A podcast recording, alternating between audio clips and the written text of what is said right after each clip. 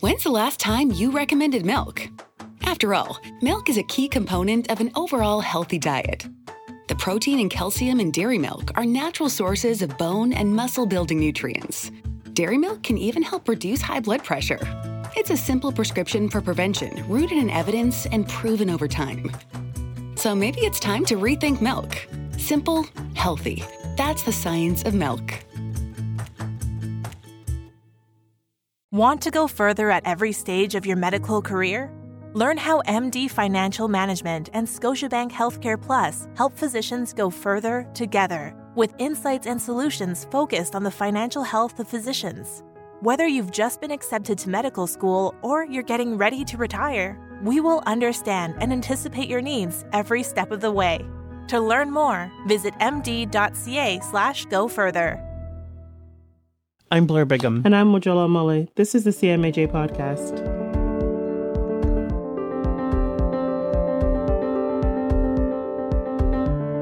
Blair, this topic that we're going to dive in today about the crisis that's in emergency medicine is something that we've talked about quite a bit and it's something that you're quite passionate about. Yeah, I think um, we've taken the opportunity based on some recent activity in both CMAJ and the popular press to rush this episode uh, to really address a, a, worsening problem, although it sounds perennial, this idea that emergency departments are in crisis.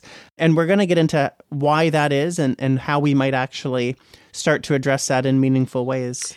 And um, Catherine Varner, one of the deputy editors of the CMAJ, uh, wrote a very eloquent and articulate uh, ed- editorial just outlining some maybe easy solutions or some areas that we should focus on that often have been left out when we're talking about the crisis at an emergency department. Yeah, there's a lot of evidence out there. There's 20, 30 years of literature about how how hospitals and governments can can address this in, in ways that make the burden a little bit lighter. And I guess that's the real the real emergent issue right now is that the burden in the ER on patients and on workers is just through the roof. We've had so many physicians quit and nurses quit at the hospital where I work in the ER.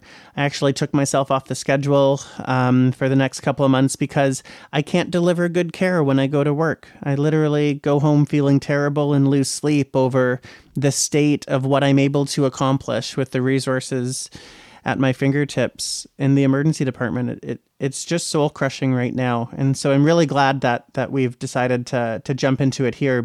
For sure. So we're going to have a great conversation uh, with Catherine Varner and David Petrie.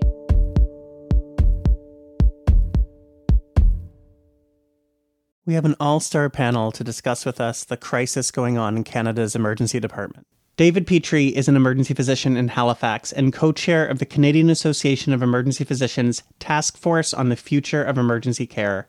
And Catherine Varner is a deputy editor at CMAJ, an emergency physician in Toronto, and the author of two summer editorials in CMAJ, the most recent of which was entitled Without More Acute Care Beds, Hospitals Are on Their Own to Grapple with Emergency Department Crises. Thank you both so much for being here today. Glad to be here.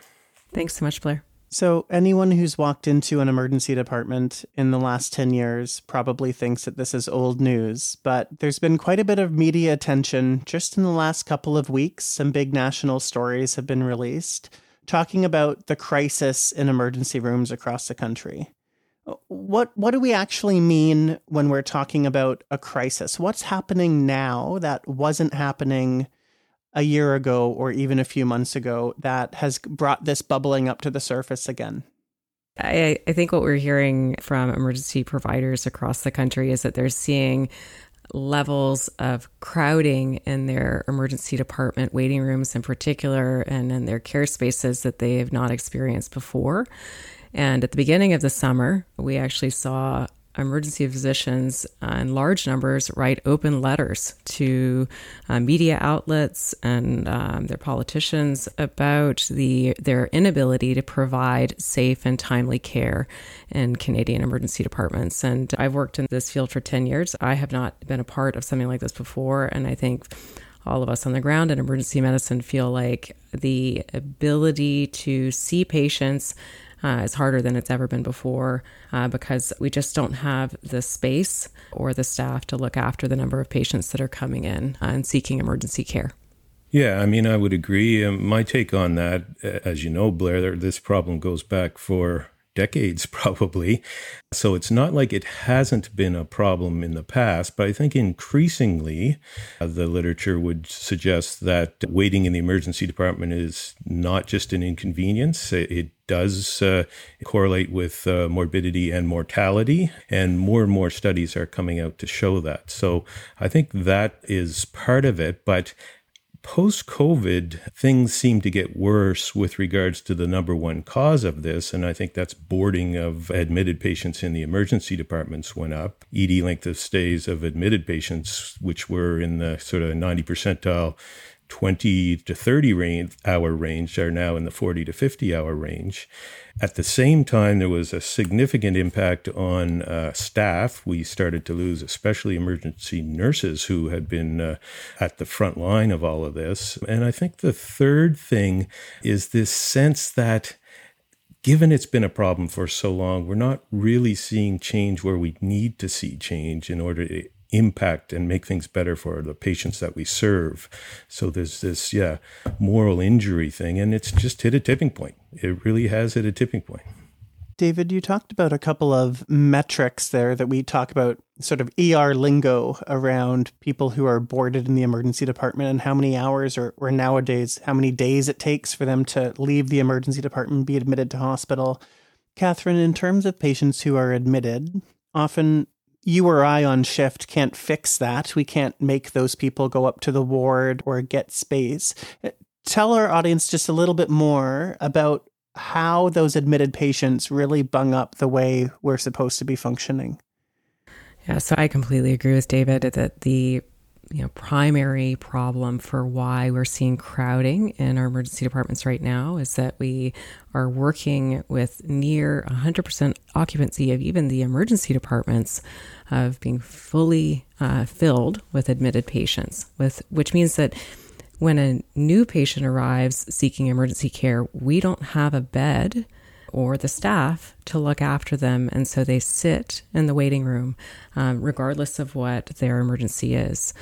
And so the challenge is we then are seeing and needing to care for patients in these unconventional spaces like the waiting room or a, a, bed that we use temporarily for our EMS personnel, we're now using as and trying to use as a fully functioning bed in the waiting room. And that's really not where we are able to provide adequate care for patients or care that is. Uh, allows for privacy or the, the type of equipment that we need to care for patients, particularly if they're really sick. And We're going to get in. Blair, can I just add to that? There was an interesting editorial that came out this week in Annals of Emergency, which pairs well with Catherine's, I think. And they talk about occupancy as being an important factor, but probably underestimates the real problem. And the reason for that is that about 80% of admissions from the emergency department are admitted to about 20% of the services. So if mm-hmm. we're looking at occupancy in the entire hospital, and that is measured as a single point in time occupancy at midnight, usually, it underestimates what I would call, or what they call in that uh, editorial, the bed hour utilization of the acute care services that are very are so the emergency department's so dependent upon. And mm-hmm. i would hazard most of the places i've looked at run those services at 110 to 120 percent most of the time. I'm just a bit lost from your point david. So you're saying 80% of the patients are admitted to 20% of the beds no 80% of the admissions that come from emergency department flow through 20% of the services.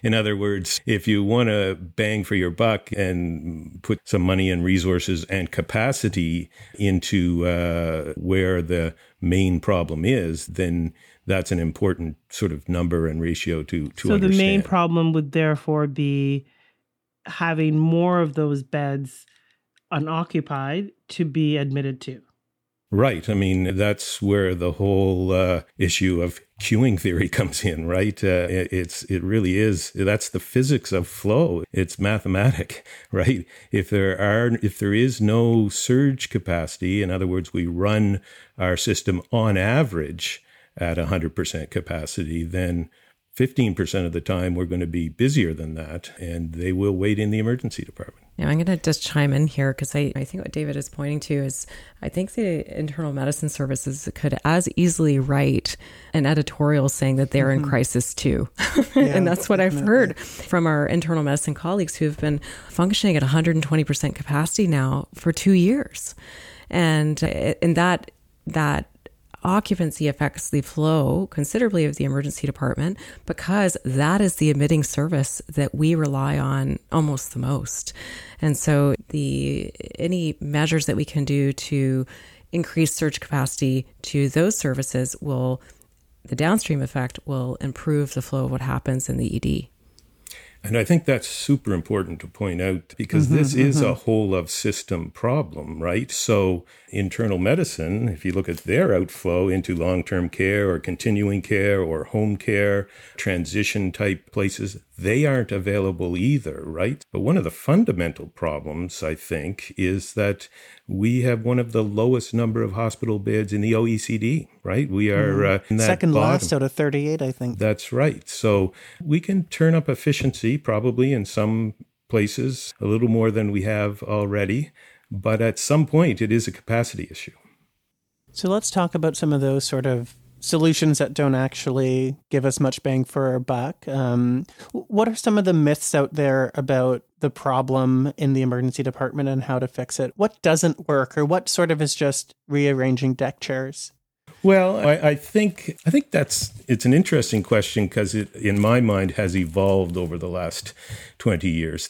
Early on, uh, there were great studies to set, suggest that low acuity patients are not the problem in the emergency department. The variance uh, of one more low acuity patient in terms of wait times is in in seconds to minutes but over time and i think especially post pandemic there's a growing group of what we would call avoidable ed visits and so i think we have to be careful not to confuse those with low acuity emergency patients. So, an emergency patient I would define and is defined in other internationally as a patient with a problem that is unexpected or unscheduled and has some time dependency to it.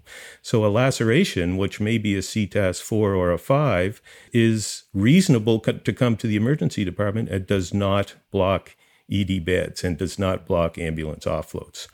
But there's a growing number of patients that are sent to emerge or come to the emerge because there is no other option for them that are continuing care issues. There are uh, the frail elderly that feels uh, a little different today. Workup of weight loss for two months. A lot of schedulable and predictable transfusions come to the emerge and need to be. The emergency department has turned into this sort of outpatient clinic and it becomes if they just need a CT or an ultrasound and they're sent to the emerge. And so none of that is good for patients. Patients don't like waiting 6 8 10 12 hours for that. And it really is a problem. So so i think that back to your original question things that have said focused on low acuity patients like big education expensive sometimes education programs putting a walk-in clinic across the street even this transactional retail medicine virtual care stuff sometimes referred to as fast food medicine where they're not integrated with a primary care home. There is no continuity of care. Those things don't solve the problem, A, and in the long run, probably make the problem worse. We'll be back after a short break. Are you looking for your next adventure where you can have a meaningful impact? Come explore British Columbia with the help of HealthMatch BC we're a free health professional recruitment service funded by the Government of British Columbia. We're currently recruiting rural physicians of all specialties on behalf of BC's publicly funded health employers. Visit us at healthmatchbc.org/rural for more information. Want to go further at every stage of your medical career?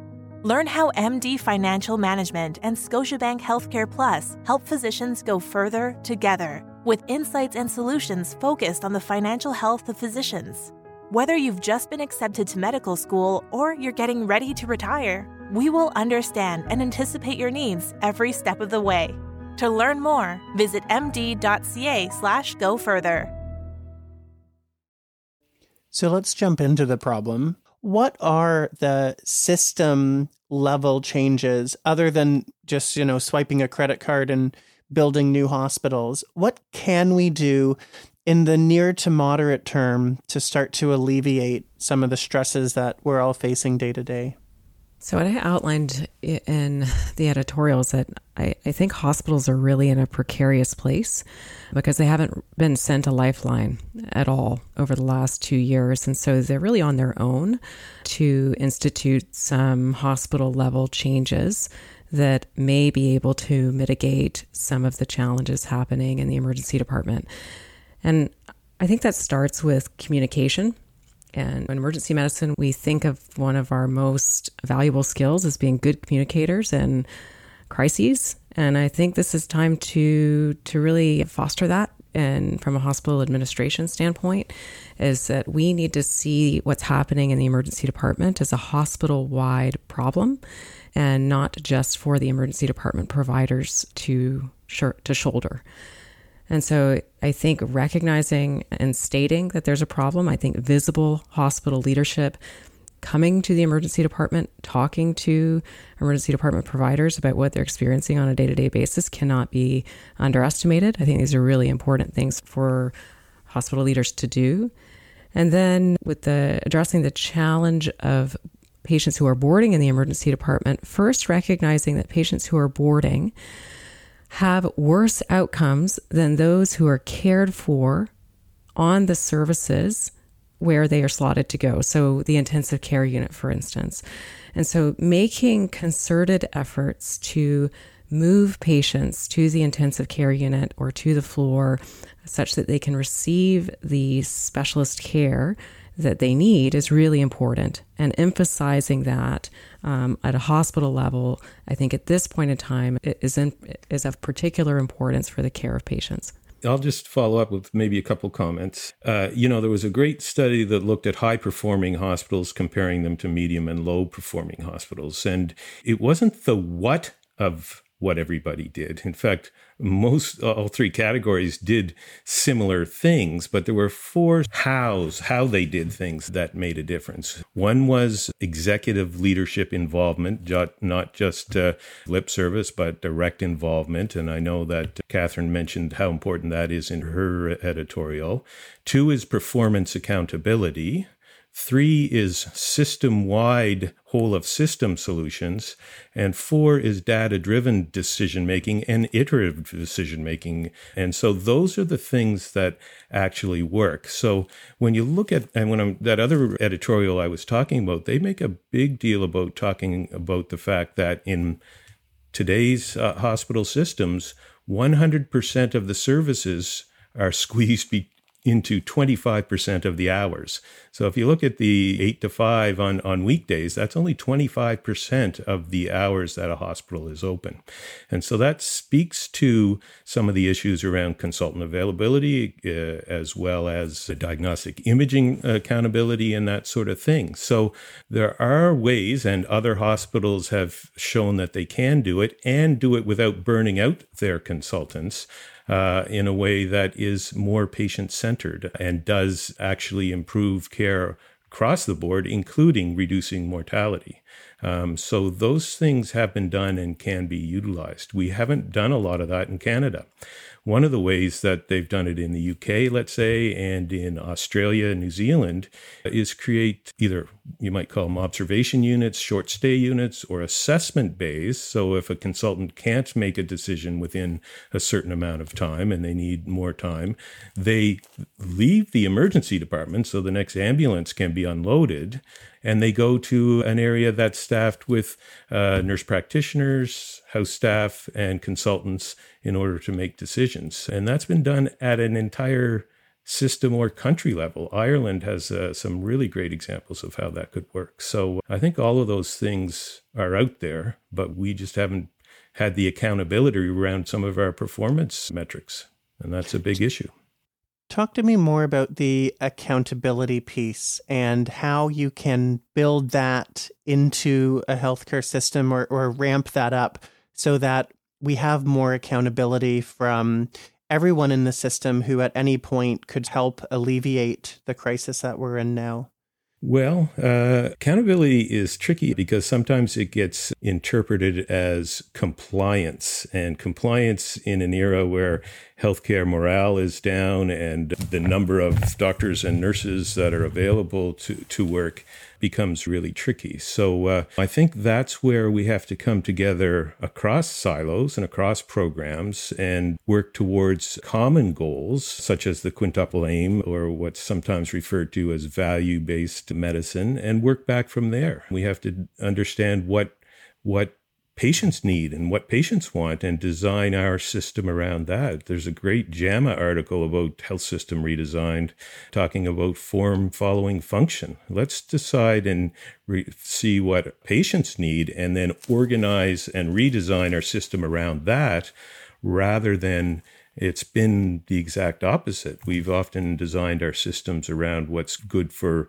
providers. And so there hasn't been that level of accountability either. At the end of the day, everyone's on the same side of the table in the hospital because this is 30 years of, of funding neglect, right? It's because the government has not adequately funded health services. There's just too many but, sick people. And I think that part of that is just listen, if your plan, if we if we're dialyzing people that weren't dialyzed 50 years ago, if we are keeping people alive by stenting them and bypassing 97 year olds, well, what do you expect? Like, we are keeping people alive longer, which I don't think is a bad thing. But the bad side, the downside of that is that you have people who have complex medical problems who are going to keep coming in, back into the emergency department. And then on top of that, we have no social safety net for patients. Like in this country, there's zero social safety nets. Like there's not like why are people on ALC? Because I get those patients because well, we can't take them home. And you know, I feel for the family because it is difficult to care for people. But for people who are like, well, I'm working two jobs. How am I going to take care of this 90 year old patient who can't move? And so we, there's no social safety nets for people to actually go home. So oftentimes, I think honestly, people are fed up and they're just this is an easier place for their parent or their loved one to be because they they can't do it themselves.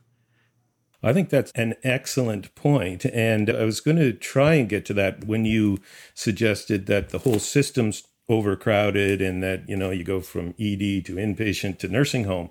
But that's it doesn't have to track like that right? There's a lot of excellent work and literature out there about improving the care of the elderly and how important integrated home care and well resourced home care, continuing care options are, hospital at home options. There's a great article in today's CMAJ, I think, and recent work in, in, in the area of COPD and recent work in congestive heart failure. Not everybody with that diagnosis needs to be admitted but they need to have early outpatient clinic follow ups and they need to have a primary care home who can quarterback uh, care outside. They need same day, next day access to their primary care team, which should be multidisciplinary, of course, and regionally rostered. All of those things make a huge difference. They may seem small, and you may say, that's not going to solve the boarding problem, but altogether, we may have. I'm not sure this is a funding issue, Blair, right? If funding was allocated a little more appropriately to system based solutions like that, we would uh, we wouldn't be feeling that stress and then starting to have tension between and among various services and programs. But David, nothing you said seems any different than I, when I started being a paramedic in 2005 of we need more home care. People shouldn't be in hospitals, they shouldn't be in nursing homes, they should be in the community. We need families to take care of people. We need to have better palliative care so that people aren't getting cathed when they're 97. All these ideas seem to have been around for the 20 years that I've been playing in the healthcare field. Uh, what is the next move? Because no one has seemed capable of spearheading that in a way that has helped the system. Here we are in the worst crisis we've ever been in, it seems. What is the systemic change that is actually feasible to happen in the next year or so? Like something somewhat near term that can lead to a sustained safety pop up valve so that people can start to enjoy being an emergency medicine practitioner again. Sorry. it, it seems like we just cycle around the same idea. Like we all have this speak of solutions, but no one's been able to implement them. Well, I mean, it comes back to the very first question you asked why the tipping point and why is it crises now? And I think it, it's this sense that the answers are out there. They have been shown to work in other jurisdictions, they've been shown to work in some smaller regions in Canada, but there hasn't been the will to scale and spread them. One of the things that I've seen called for a lot by some commentators, Andre Picard and others, is that we need to actually separate healthcare system decision making from the short political cycle that sometimes drives government decisions and certainly significant resource allegations. And uh, that's easier said than done, perhaps. But I think if we truly commit to this thing called the learning health system and what that means, and we bring in and scale up the good ideas try them out, evaluate them, get rid of the ones that don't work, scale the ones that do, we can get there. And it might be slowly and surely, but there will be a tipping point. I'm going to jump in there. I completely agree. The political decision making that goes into healthcare funding is not necessarily what's in the best interest of patients. And we see that in these very short term, quickly rolled out uh, programs that are advertised to the public as fixing the healthcare crisis. And these short term solutions are expensive, they are rarely evaluated, and they, for those of us working on the ground, seem to do absolutely nothing. And so I'll, I'll give you a, a, what a few examples where patients describe, oh, I thought things were going to be better in the emergency department because pharmacists are now allowed to prescribe medications for pink eye or urinary tract infections or a list of other low acuity conditions, that has not measurably changed who or how we see patients in the emergency department. And the same is true, and this was rolled out years ago to end hallway medicine, was the availability of nurse operated telephone lines that patients could call. And if anything, patients are told at a higher rate to go to the emergency department than if they just made the decision on their own. And so I can't tell you how often patients come in the middle of the night and say, I wouldn't have come, but a telephone operator that I spoke to said I had to come in. And I say, I think everything's okay. And then they're discharged home. And so I, I, think the evaluation piece and thinking about what is going to have an impact on patient care and at a provincial level is really important. I want to bounce off of what you both said and bring it to a wrap here with a final question. David, as co chair of the task force on the future of emergency care, what type of response have you gotten in your engagement with governments across the country in terms of appreciating the severity of the problem and bringing forward some of the solutions that we've talked about? Well, I would say pretty good. In fact, perhaps as we speak, uh, members of our group uh, are meeting with the Council of Deputy Ministers of Health somewhere in Toronto to talk about some of the issues. There's a recognition. I mean, one of the things that drives political decision making is the media, and what's in the media these days are ED closures and ED crowding, both of which are not really ED problems. They are whole of system problems manifesting there.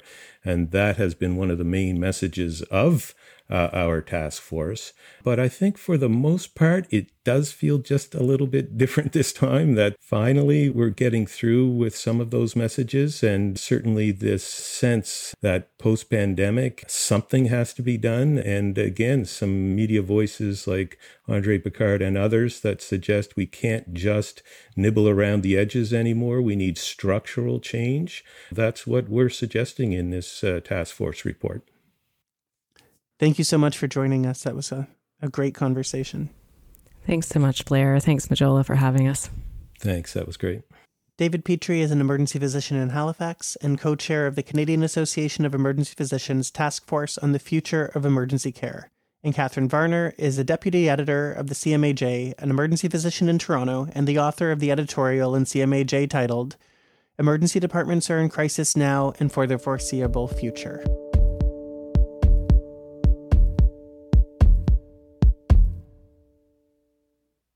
So, Blair, leaving this conversation with your colleagues, what are your initial thoughts of of what possible solutions there can be, uh, or maybe where we need to refocus our energy when we're talking about the crisis in the emergency departments? Well, I think what strikes me is that you really have to separate all this anger and this emotional turmoil that you go through on an emergency medicine shift from your efforts to find solutions. Because at, at the end of the day, the solutions are obviously not not easy to actually get any yield from. So I do think that, you know, most people in the emergency department have been trying for a long, long time to fix this. Most people in the hospital seem to now have a better understanding that the root cause isn't something the emergency department can fix, that this has to be at a whole hospital level. But I also think that part of it is that, you know, as people are living longer, we don't have social safety nets that used to be there for people.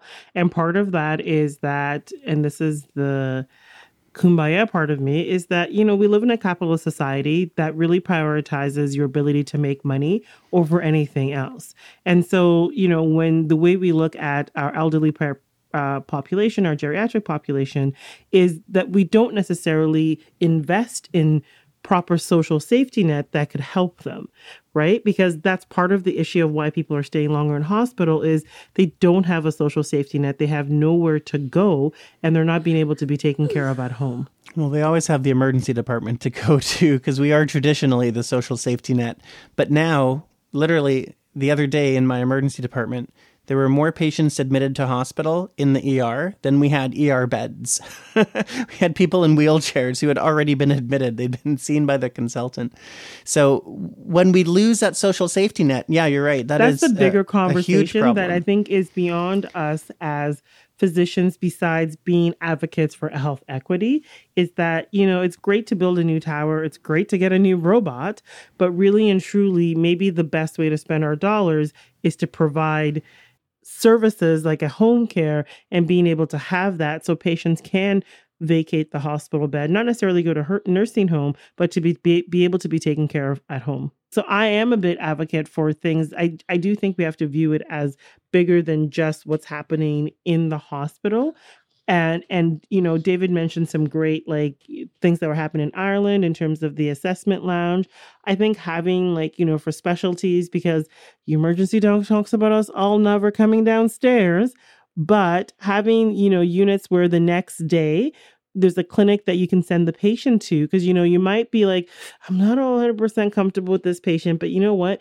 If they can be seen in five hours or six hours the next day I'm comfortable with that. But having those type of mechanisms actually is helpful and people will appreciate it that, you know what, I don't have to wait here any longer. Someone will see me tomorrow morning. Great. That's wonderful. Totally. And there's great evidence for both stroke care, for TIAs, for example, and for low risk chest pain that being seen within 24, 48, 72 hours is perfectly fine. You don't need to be admitted to hospital.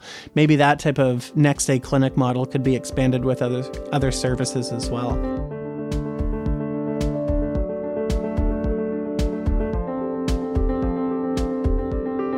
That's it for this episode of the CMAJ podcast. If you like what you heard, please give us a five star rating wherever you download your audio and share it with your networks, leave a comment, and help us get the word out.